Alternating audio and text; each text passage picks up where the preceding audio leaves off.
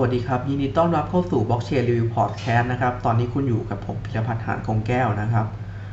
ก็จริงๆก่อนหน้านี้ผมได้เขียนบทความเกี่ยวกับตัว DCEP นะครับ ซึ่งเป็น Digital Currency Electronic Payment หรือพูดง่ายๆคือตัวหยวนดิจิตอลของจีนนั่นเองนะครับ ที่เป็นประเด็นในช่วงนี้ ก็เลยวันนี้ก็จะมาเล่าเกี่ยวกับมันซะหน่อยนะครับ หลังจากทำการรีเสิร์ชมาสักพักหนึ่งแล้วนะครับ ก็ก่อนอื่นขออธิบายก่อนนะครับว่าจริงๆ เรื่องตัวหยวนดิจิตอลเนี่ยทางจีนเขาไม่ได้เพิ่งเริ่มนะเขาพูดมานานแล้วเขามาพูดมาตั้งแต่ ตั้งแต่ผมเข้าวงการคริปโต ผมก็เริ่มได้ยินเรื่องนี้แล้วประมาณปี 2018 ผมก็ได้ยินข่าวเรื่องนี้แล้วบ้างนะครับ เพียงแต่ว่าตั้งแต่ตอนที่มันเริ่มมีเหมือนกับภาพการใช้งานออกมาให้เห็นจริง ๆ ประกอบกับช่วงนี้มันมีภาวะโควิดอยู่ด้วย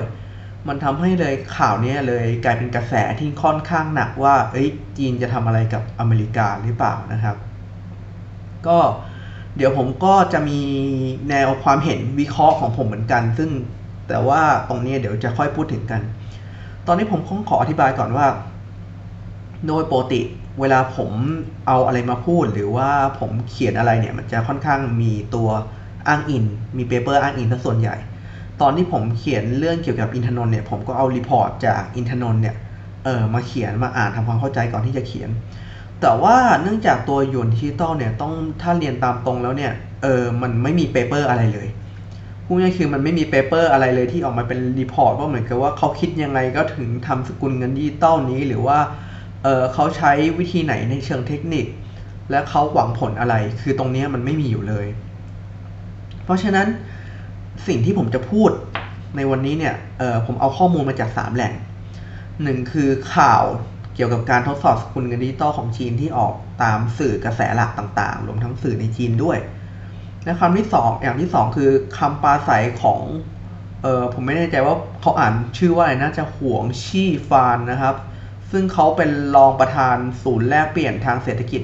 ของจีนนะครับเขาได้กล่าวเกี่ยวกับหยวนดิจิตอลเนี่ยเป็นคำปาฐกถาที่ค่อนข้างนานเลยในงาน Bund Summit แล้วก็อย่างที่ 3 คือเป็นบทความแล้วก็ข้อมูลจากการสัมภาษณ์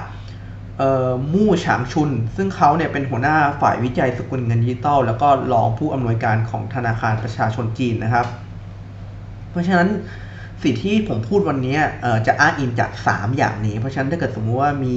ข้อมูลประการใดที่ ภายหลังมันมี paper ออกมาจริงๆ แล้วมันอัปเดตขึ้นมาก็มันก็อาจจะผิดจากนี้ไปก็ได้นะครับ โอเค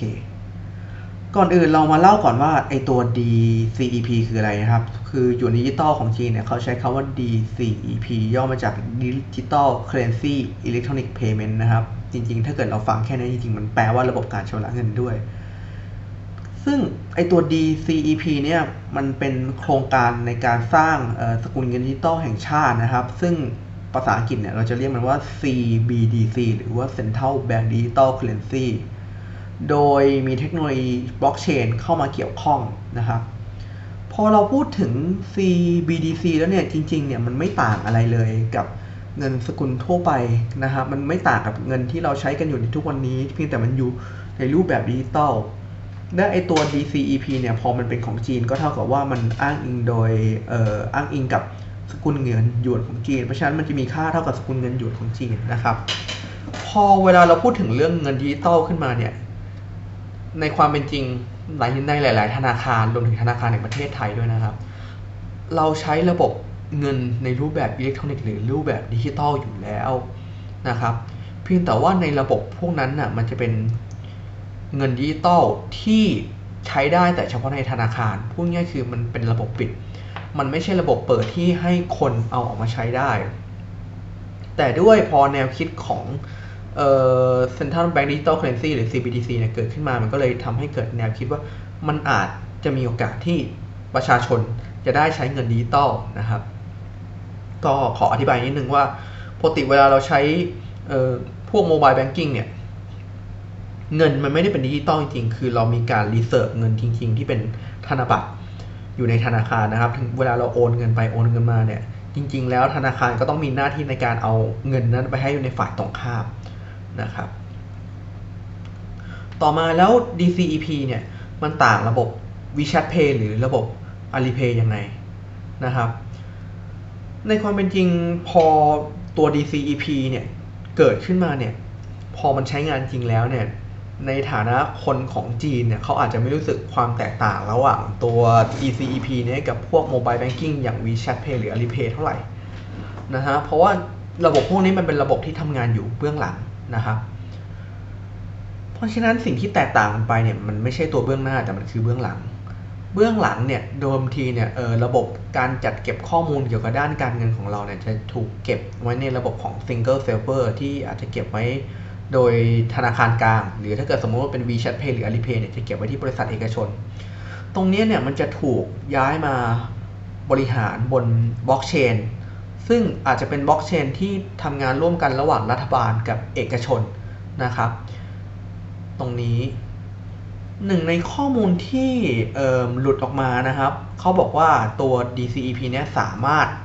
ใช้ได้นะครับ โดยที่คุณไม่ต้องมีบัญชีธนาคารแต่อย่างใด ซึ่ง เราก็ไม่รู้นะว่าเขาใช้ท่าไหน แต่เขาบอกมาแค่นี้นะครับ เพราะสุดท้ายเราก็ไม่รู้ว่าสุดท้ายพอเราสามารถสมัครได้โดยไม่ใช้บัญชีธนาคาร แต่เราอาจจะต้องใช้แอปของธนาคารหรือเปล่า แล้วธนาคารมีการเก็บข้อมูลหรือเปล่านี่เราก็ไม่ทราบนะครับแล้วทีนี้ตัว DCEP เนี่ยมันต่างจาก Riba หรือ Bitcoin ยังไงนะฮะ ด้วยความที่ DCP เนี่ยมันเป็น CBDC นะครับ มันเป็นสกุลเงินที่ออกโดยรัฐบาล แล้วก็มีการรองรับมูลค่ากับเงินหยวน นั่นหมายความว่าความน่าเชื่อถือของตัวมันเนี่ยไม่ต่างอะไรกับตัวหยวนนะครับ มันเกิดขึ้นจากการรองรับของรัฐบาลจีน ซึ่งเป็นผู้กลุ่มอำนาจในการผลิตเงินโดยตรงนะครับ เพราะฉะนั้นในการสร้าง DCEP ขึ้นมาเนี่ยมันเป็นเงินของรัฐบาลโดยตรง มันไม่ต้องมีการ reserve อะไรเลยเหมือนกับ Libra ตัว Libra เนี่ยในการสร้าง Libra ขึ้นมาเนี่ยที่เขาเอามาใช้งานเนี่ยเขาจะต้องเอาเงินกระดาษหรือเงินสกัดในหลายสกุลของหลายๆประเทศเนี่ยมารองรับอยู่ แล้วก็สร้างเป็นริบ้าที่มีมูลค่ามั่นคงหนึ่งหน่วยขึ้นมา เพราะฉะนั้นตรงนี้มันจะต่างกัน ตัว DCEP หรือ CBDC เนี่ยรัฐบาลสามารถผลิตได้โดยที่ไม่ต้องมีกระดาษจริง ๆ รองรับ แต่พอในลักษณะของ Libra เนี่ย Libra เนี่ยจะต้องเอาเงินกระดาษจริง ๆ มาเก็บไว้สักที่ใดที่หนึ่ง แล้วก็บอกว่าสิ่งนั้นเป็นหลัก ค้ำประกันของเงินที่สร้างขึ้นมานะครับพวกนี้คือตัวไอ้ DCEP เนี่ยของจีนหรือหยวนดิจิตอลเนี่ยผมขอเรียกว่าหยวนดิจิตอลนะแล้วกันนะครับทุกคนจะได้เข้าใจง่ายมันถูกควบคุมโดยรัฐบาลจีนนะครับ ซึ่งเป็นคล้ายๆ กับเป็นเงินของรัฐบาลในรูปแบบหนึ่งแต่ว่า Libra เนี่ยมันเป็นรูปแบบเงินขององค์กร ที่ถูกควบคุมหรือเงินของเอกชนจะว่างั้นก็ได้นะครับ ถูกควบคุมโดย Libra Association นะครับ แต่ส่วน Bitcoin เนี่ย Bitcoin เนี่ยต่างจากตัว DCEP กับ Riba เนี่ยตรงที่เหมือนกับว่าการควบคุมของมันมันแตกต่างกัน มันจะเรียกว่าการเรียกว่าไม่มีตัวควบคุมก็ได้ Bitcoin เป็นระบบที่คุณสามารถเข้าเป็นส่วนหนึ่งของระบบ แล้วก็ออกมาเมื่อไหร่ก็ได้ เพราะฉะนั้นอาจจะเปรียบเทียบได้ว่า Bitcoin คือรูปแบบเงินของประชาชนแบบหนึ่งนะครับ แล้วก็สิ่งที่สำคัญคือ Bitcoin เนี่ยมีจำนวนจำกัดอยู่ที่ 21 ล้านเหรียญต่างจากตัว หยวนดิจิตอลกับ Libra นะครับ ที่สามารถผลิตได้อย่างไม่มีจำนวนจำกัดเลยนะครับ ทีนี้เรามาพูดถึงแนวคิดของในการสร้างสกุลเงินดิจิตอลของจีนก่อนนะครับ ทางการจีนเนี่ยได้ศึกษาการพัฒนาสกุลเงินดิจิตอลโดยบล็อกเชนมาตั้งแต่ปี 2014 แล้วนะครับ ซึ่งอาจจะเรียกได้ว่าเร็วที่สุดในโลกนี้ก็ว่าได้นะครับ แล้วก็แนวคิดเรื่องการสร้างสกุลเงินดิจิตอลแห่งชาติเนี่ยของจีนเนี่ยไม่เพิ่งเริ่มขึ้น จริง ๆ มันเคยเกิดขึ้นมาแล้วนะครับ ในปี 1994 นะครับในตอนนั้นอะผู้อำนวยการของธนาคารประชาชนจีนได้เคยพยายามผลักดัน การสร้างสกุลเงินดิจิตอลแห่งชาติมาก่อนแล้วนะครับ ทีนี้ในด้านจุดประสงค์ที่จีนสร้างเงินดิจิตอลขึ้นมาเนี่ยถ้าเราเอาแบบว่า statement แบบชัดๆเนี่ยคือ statement ของหงชี่ฟาน ซึ่งเป็นรองประธาน ศูนย์แลกเปลี่ยนเศรษฐกิจระหว่างจีนนะครับ ซึ่งเขาพูดไว้ในงานบันซับมินนะครับ ซึ่งผมจะสรุปมาเป็นข้อๆประมาณ 4 ข้อนะครับ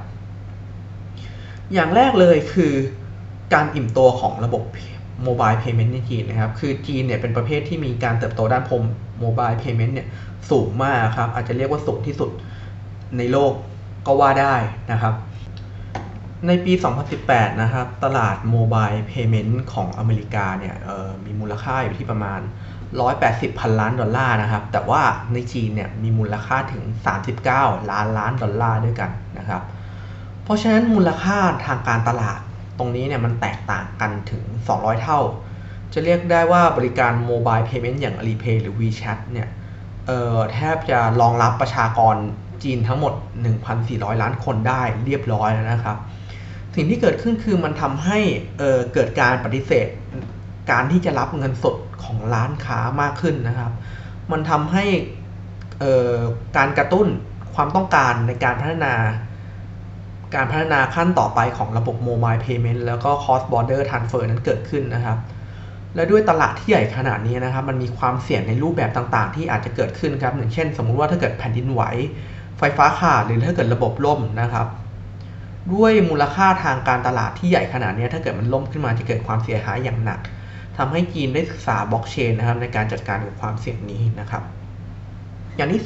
2อย่างที่ 2 คือการลดการผูกขาดจากตลาดอเมริกาครับ คือตรงนี้ต้องขอย้อนไปก่อนว่า ทุกวันนี้ปัจจุบันเนี่ยตลาดการโอนเงินระดับโลกของเราเนี่ยเวลาเราจะโอนเงินข้ามธนาคารเนี่ยเราถูกผูกขาดด้วยระบบ SWIFT นะครับแล้วก็ CHIPS ซึ่ง 2 ระบบนี้ครอบครองส่วนแบ่งในการทำธุรกรรมด้วยเงินดอลลาร์ถึง 90%ของโลกนะครับ และการซื้อน้ำมันนะต้องใช้เงินดอลลาร์เท่านั้นนะครับ ยกเว้นในบางประเทศที่ผลิตได้เองอย่างรัสเซียนะครับ สิ่งนี้มันทำให้ทั่วโลกต้องถือเงินดอลลาร์อย่างหลีกเลี่ยงไม่ได้ครับ มันทำให้ทุกคนบนโลกเนี่ยต้องใช้เงินดอลลาร์ แต่สิ่งที่เกิดขึ้นคืออย่างระบบสวิฟเนี่ยมันกลายเป็นเหมือนกับอาวุธในการทำสงครามทางการค้าของอเมริกาครับ ในปี 2014 เนี่ย อเมริกาได้พยายามขู่รัสเซียว่าจะกันรัสเซียออกจากระบบสวิฟในสงครามน้ำมันนะครับ ซึ่งสิ่งที่เกิดขึ้นเนี่ยมันก็ส่งผลต่อความเชื่อมั่นของเศรษฐกิจรัสเซียโดยตรงนะครับ นอกจากนี้เนี่ยระบบสวิตเนี่ยยังเก่าแล้วก็ล้าหลังมากนะครับ ในปัจจุบันเนี่ยระบบสวิตเนี่ยทำต้องใช้เเวลาในการทำธุรกรรมข้ามโลก 3-5 วัน ถ้าเกิดคุณจะโอนเงินข้ามประเทศนะครับ คุณลองคิดดูเนี่ยบิตคอยเนี่ยเกิดตั้งแต่ตอนปี 2009นะ แต่คุณคุณสามารถโอนเงินด้วยบิตคอยข้ามโลกได้โดยใช้เวลาแค่ 10ถึง20 นาทีนะครับ คือสวิฟเนี่ยมันเก่ามากแล้วจริง ๆ นะครับ อย่างที่ 3 คือเขาบอกว่าเขาพยายามหาวิธีในการสร้างสกุลเงินของโลกขึ้นมาใหม่ คือในอดีตเนี่ยในสมัยก่อนตอนที่เราจะสร้างสกุลเงินขึ้นมาเนี่ย เราต้องมีทองกันทองคำนะครับ ในการรองรับสกุลเงิน แต่ก็ระบบนี้ได้ล่มสลายไปแล้วนะครับ ในกรณีของนิสสันช็อคในปี 1971ทำให้สกุลเงินของโลกเนี่ยถูกรองรับด้วยเศรษฐกิจและ GDP นิสานัตความมั่นคง งบการคลังอำนาจทางการทหารอะไรต่างๆนะครับรวมไปถึงการผูกขาดน้ำมันเช่นเดียวกัน ดอลลาร์เนี่ยมีมูลค่าขึ้นมาได้ด้วยเหตุผลนั้น และด้วยการที่มันผูกขาดขนาดนี้มันทำให้ดอลลาร์เนี่ยสถานะของมันกลายเป็นสกุลเงินของโลกนะครับกลายเป็น global currency ในรูปแบบหนึ่ง มันทำให้อเมริกาเนี่ยกลายเป็นประเทศที่มีอำนาจมากที่สุดในโลก ด้วยการที่เขาสามารถสร้างหนี้ขึ้นมาเมื่อไหร่ก็ได้นะครับแล้วเเขาพอเขาสร้างหนี้ขึ้นมาเยอะเนี่ยเขาก็สามารถผลิตเงินนะครับผลิตเงินขึ้นมาโดยการดึงมูลค่าของเงินดอลลาร์ที่อยู่ในมือประเทศต่างๆไป นะครับคือพอเขาผลิตเงินขึ้นมาเนี่ยเงินดอลลาร์ก็จะมีมูลค่าน้อยลง แต่ว่ามันส่งผลต่อคนในประเทศเขาน้อยครับ มันส่งผลต่อคนส่วนใหญ่ที่ต้องใช้ดอลลาร์ในการซื้อขาย แล้วก็ทำธุรกรรมต่างๆนะครับ ตรงนี้ถ้าเกิดเราเปรียบเทียบนะคุณลองคิดดูในปี 1970เนี่ยธนาคารสากลาของสหรัฐเนี่ยมีเงินอยู่แค่เอ่อน้อยกว่า 100 ล้านดอลลาร์แต่ในปี 2019 นะครับมีเงินมากกว่า 22 ล้านล้านดอลลาร์นะครับ แล้วก็ถ้าเกิดเราเทียบกับตอนที่เกิดโควิดเนี่ยมันกลายไป 28 ล้านล้านดอลลาร์สหรัฐแล้วนะครับ แล้วก็หนี้ของสหรัฐเนี่ยมีแต่จะเพิ่มขึ้นเพิ่มขึ้นเพิ่มขึ้นเรื่อยๆ เออเขาบอกว่าในการที่เราจะกลับไปสู่ gold standard อีกครั้งมันก็เป็นไปไม่ได้ เพราะฉะนั้นทางเดียวที่เขาสามารถทำได้คือการที่สร้างสกุลเงินดิจิตอลแห่งชาติออกมาแล้วก็กระจายออกไปให้ ผู้คนมีทางเลือกในการเงินนะครับ เพราะฉะนั้นจะเป็นวิธีที่สามารถลดการผูกขาดของอเมริกาได้นะครับ สุดท้ายก็คือการเพิ่มประสิทธิภาพในการในการทำธุรกรรมแล้วก็อุตสาหกรรมนะครับ คือพอเราพูดถึงการพัฒนาด้านนี้คือเราจะเห็นว่าอินเทอร์เน็ตเนี่ยเป็นสิ่งที่ทุกประเทศพัฒนาขึ้น จะเรียกว่านำมาใช้ดีกว่านำมาใช้แล้วเกิดการพัฒนาอย่างต่อเนื่องอย่างเห็นได้จริง แต่ถ้าเกิดสมมุติเราจะผลักดันให้โลกดิจิตอลหรือว่าอินเทอร์เน็ตเนี่ย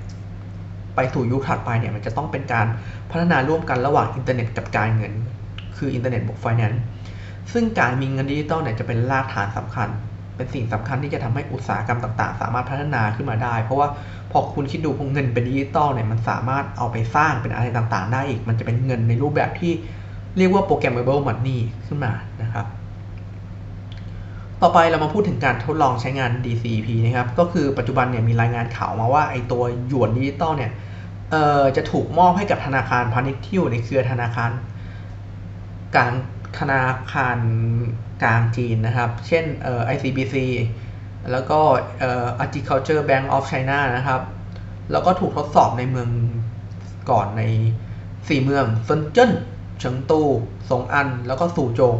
นะครับแล้วก็มันพอดีตามถ้าเกิดเราเห็นจากในรามในข่าวเนี่ยมันก็จะมีภาพหลุดของการใช้งานออกมานะครับ พอมันมีข่าวหลุดออกมาเนี่ยมันก็เลยมีความสนใจนะครับ จากบริษัทเอกชนต่างๆนะครับ มีบริษัทต่างๆ ได้ประกาศว่ายินดีที่จะเข้าร่วมระบบทดสอบนะครับ ไม่ว่าจะ Starbucks m c d o n a l d หรือ Subway นะครับ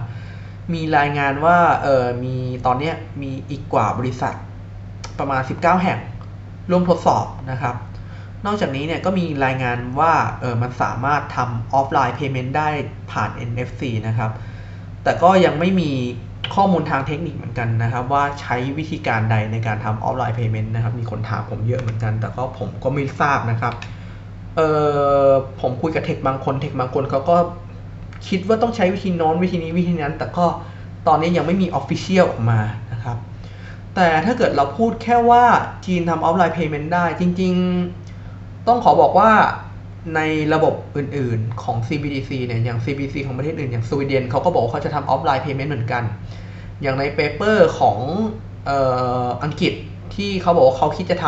ำ CBDC เนี่ยเขาก็บอกว่าเขาคิดจะทำ offline payment เหมือนกันนะครับ ทีนี้เรามาพูดดีกว่าว่า เออตัว DCEP เนี่ยหรือหยวนดิจิตอลเนี่ยมันมีผลกระทบอะไรบ้าง ซึ่งตรงนี้ต้องขอ disclaimer ไว้ก่อนว่าตรงนี้เป็นความเห็นที่เป็นความเห็นส่วนตัว ไม่ใช่ official ที่ประกาศจากอย่างใด ซึ่งมันก็มีทั้งข้อมูลแล้วก็เอ่อความคิดการมโนของผมนะครับ โอเคเรามาพูดถึงอย่างแรกก่อน แล้วคนจีนจะมีผลกระทบอะไรบ้าง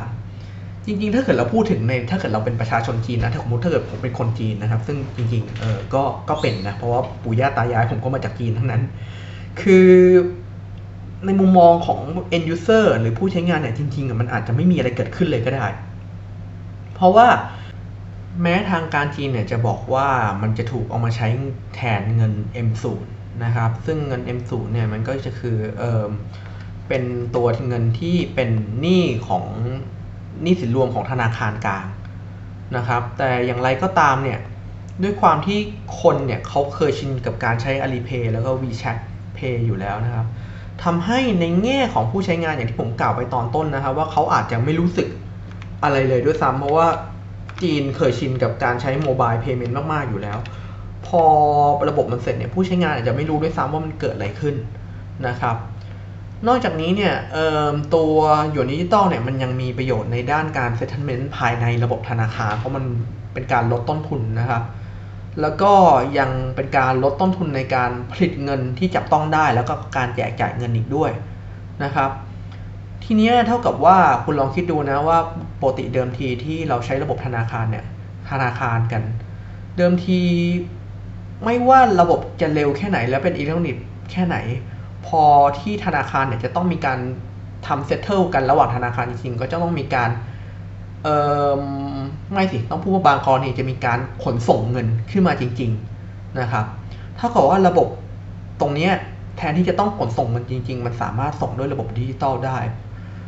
นะครับ นอกจากนี้การที่เงินเนี่ยมันสามารถหมุนได้เร็วขึ้นเนี่ยยังส่งผลโดยตรงจาก GDP อีกนะครับ ต่อไปคือ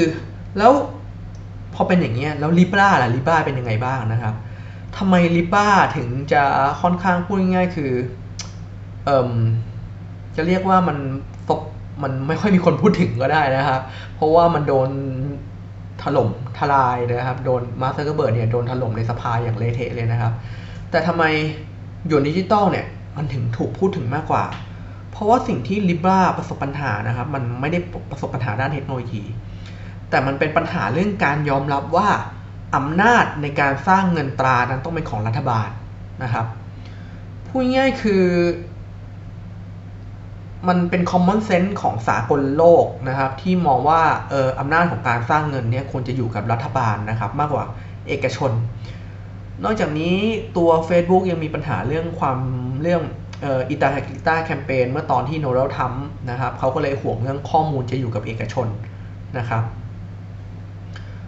นอกจากนี้ อเมริกาเนี่ยเป็นประเทศที่มีประชาธิปไตยสูงมากครับ ประชาชนชาวอเมริกาเนี่ยใส่ใจในเรื่อง privacy แล้วก็อิสรภาพความเป็นส่วนตัว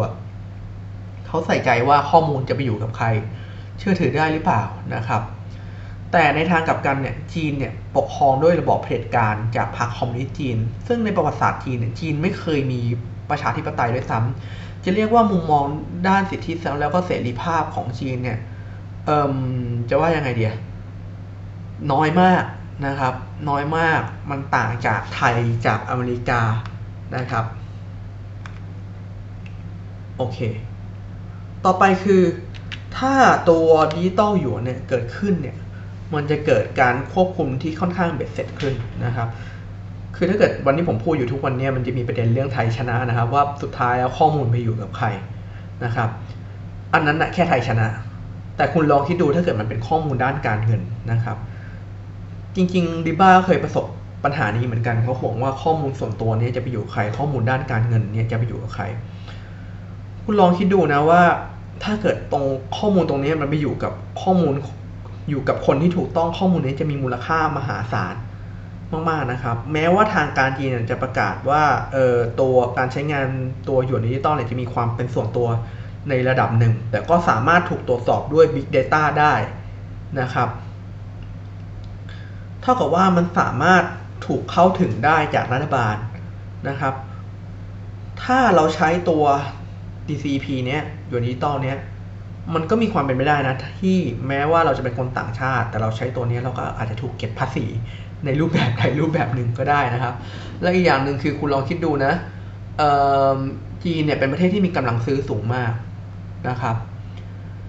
ถ้าสมมุติว่า กำลังซื้อของจีนที่สูงนะมันทำให้หลาย ๆ หลายที่บนโลก ปรับตัวให้รับตัวหยวนดิจิตอลนี้ขึ้นมา ก็เท่ากับว่าข้อมูลตรงนั้นของเราก็จะถูกส่งมอบให้กับประเทศจีนขึ้นมานะครับ ซึ่งตรงนี้ก็เป็นประเด็นอยู่ในเรื่อง privacy กับ security นะครับก็ยังไม่มีคำตอบนะครับว่าจะเกิดอะไรขึ้น เพราะว่ามันไม่ใช่แค่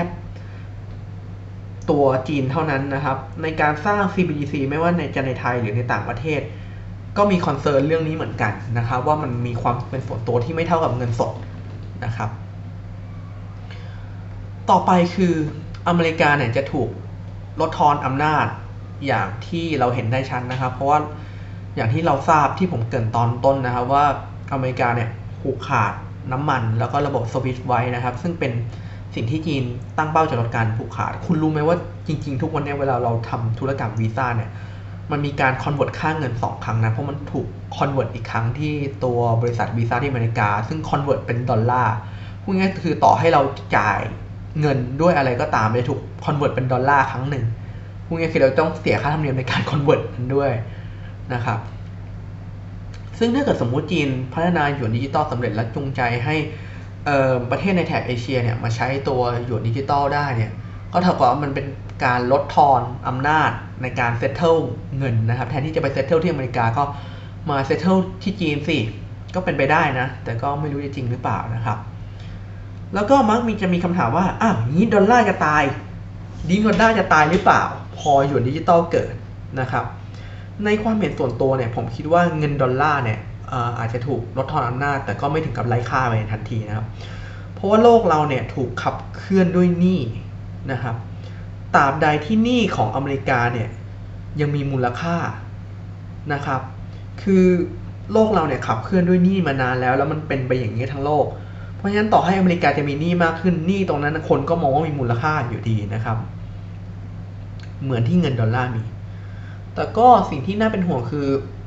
เรายังไม่เคยได้ยินข่าวออกมาเลยนะว่าอเมริกาเนี่ยพยายามสร้างเออสกุลเงินดิจิตอลแห่งชาติหรือทำการวิจัยอยู่ นะครับในขณะที่หลาย ๆ ประเทศเนี่ยมีการวิจัยแล้วอย่างไทยก็มีแล้วนะนะครับ โดยตัวเงินดิจิตอลของไทยเนี่ยเออจะเป็นโครงการที่ชื่อว่าอินทนนท์นะครับ ซึ่งค้นคว้าวิจัยมาตั้งแต่ปี 2018 นะครับ ก็คนที่เออผมเคยฟังแล้วก็เคยคุยกับคนที่พัฒนาตัวนี้ด้วยนะครับ จุดประสงค์ของตัวอินทนนท์เนี่ยมันไม่ใช่ว่าตัว เงินไทยเนี่ยจะไปแข่งกับตลาดโลกเหมือนตัวหยวนดิจิตอลนะครับ แต่เป็นการที่ยกระดับพื้นฐานระบบโครงสร้างการเงินของประเทศไทยนะครับ แล้วก็ยกระดับการแข่งขันด้วยนะครับเพราะคุณลองคิดดูในวันที่ถ้าเกิดหลาย ๆ ประเทศมีเงินดิจิตอลขึ้นมา แล้วประเทศเราไม่มีเนี่ยมันก็เท่ากับว่ามันประเทศเราเนี่ยเออจะมีประสิทธิภาพในการแข่งขันที่น้อยลงนะครับ แต่ทั้งหมดเนี่ยผมมองว่า สุดท้ายแล้วเนี่ยในฐานะตัวผมแล้วกันนะในฐานะตัวผม เพราะว่าพูดตรงผมก็เป็นคนที่สาภาพตามตรงคือผมสนใจเรื่องคริปโตเคเรนซีมากกว่านะครับเพราะผมก็ลงทุนกับมันด้วยนะครับเพราะว่าผมไม่สามารถลงทุนในตัวหยวนดิจิตอลได้นะครับ จะลงทุนไปทำไมกับสกุลเงินที่มีมูลค่าคงที่นะครับ มันก็จะมีคนที่มีคำถามว่า ตั้งแต่ตอน Libra เลยว่า ตอน Libra มาหยวนดิจิตอลมา พอไอ้สองอย่างนี้มาแล้วบิตคอยจะถึงจุดจบไหมนะครับเพราะบิตคอยเป็นเงินดิจิตอลพอไอ้พวกนี้เกิดแล้ว จะมีใครใช้เงินดิจิตอลอย่างบิตคอยอีกนะครับ ซึ่งถ้าเกิดผมพูดว่าคำตอบในทางตรงเนี่ย มันไม่มีอะไรเกี่ยวข้องกันเลยนะ คือมันมันเป็นของคนละอย่างคือมันจะมีคนใช้บิตคอยต่อไปครับ มันเพราะว่าบิตคอยเนี่ยมันเป็นลักษณะเหมือนทองคำแต่ว่าริบ้ากับ DCP เนี่ยมันคือเงินสด ของพวกนั้นมูลค่าคงที่และแถมกำลังการซื้อตกด้วย เพราะว่ามัน มันเฟ้อครับ มันเป็นระบบที่มีการเฟ้อนะครับ และบิตคอยเนี่ยมันไม่ใช่เงิน fiat ที่จะถูกควบคุมโดยรัฐหรือรัฐบาลใดนะครับ นอกจากนี้เนี่ยบิตคอยเนี่ยยังมีมูลค่าเล็กมากเกินกว่าที่รัฐบาลประเทศใดจะใส่ใจนะครับ หรือมีผลต่อเงินดอลลาร์หรือเงินหยวนด้วยซ้ำในปัจจุบันนะครับ แต่ในทางอ้อมๆเนี่ยไม่ว่าจะ Libra หรือว่าตัวหยวนดิจิตอลเนี่ยการกำเนิดขึ้นมาของมันเนี่ยเป็นประโยชน์ต่อบิตคอย เพราะว่าการเข้ามาของเงินดิจิตอลแห่งชาติเนี่ยไม่ช้าหรือเร็วก็ต้องมีคนที่ไปหาไปทำความเข้าใจว่าสุดท้ายเงินดิจิตอล concept ของมันเกิดขึ้นจากอะไร ซึ่งเขาก็จะพบว่าบิตคอยเกิดขึ้นมาจากความต้องการที่ไม่ต้องการที่ถูกรัฐควบคุม จากการที่รัฐผิดพลาด จากการที่ธนาคารผิดพลาดทำให้ระบบเงินเฟ้อและทำให้ประชาชนต้องแบกแบกอุ้มหนี้แทนคนที่ทำงานผิดพลาดนะครับ แล้วมันจะมีความต้องการของคนที่ไม่ต้องการจะถูกระบบควบคุมหรือออกจากระบบ นี่คือสิ่งที่เกิดขึ้นคือเขาจะรู้สึกว่าอะแล้วอย่างนี้ผมจะเชื่อใจในรัฐบาลได้ยังไงนะครับ นี่เป็นสิ่งที่เกิดขึ้นจะเกิดขึ้นอย่างแน่นอน เพราะเขาไม่ความไม่ไว้วางใจในรัฐบาลเนี่ยมันมีเต็มไปหมดนะครับ ทีนี้ คนก็จะหันมาสนใจบิตคอยคนจะสนหันมาสนใจไม่ว่าบิตคอยมากขึ้นว่าบิตคอยเกิดจากอะไรและมันมีประโยชน์อะไร การรักษาความเป็นส่วนตัว หรือก่อนออกจากระบบ จากบิตคอยเนี่ยคืออะไรนะครับ คือถ้าพูดง่ายๆคือในแง่แง่มุมมองของนักลงทุนเนี่ยก็ในระยะยาวของพวกนี้เข้ามาเนี่ยบิตคอยจะราคาขึ้นแน่นอนนะครับ โอเคก็ผมพูดประมาณนี้แล้วกันนะครับเพราะว่าจริง ๆ ข้อมูลมันก็ไม่ไม่ได้แน่นอะไรครับมันเป็นแค่ข้อมูลที่หลุดๆออกมา แล้วก็เป็นการวิเคราะห์ส่วนตัวข่าวหลุดต่างๆ นานานะครับ ก็ขอเอาไว้แค่นี้แล้วกันนะฮะจริง ๆ มันมีอีกหลายประเทศนะที่ทำน่า use case น่าสนใจอย่าง ผมเพิ่งอ่าน paper ของเอ่อสวีเดนนะครับสวีเดนเนี่ยเขามีการใช้เงินสดที่ต่ำมาก อัตราการใช้เงินสดของเขาอยู่อยู่ที่ประมาณ 13%เลย โดย ในขณะที่อังกฤษเนี่ยอยู่ที่ 28%นะครับสวีเดนเนี่ยมียูสเคสที่น่าสนใจมาก ไว้มีโอกาสจะมาเล่าให้ฟังกัน ก็ยังไงวันนี้ก็ขอลาไปก่อนนะครับ สวัสดีครับ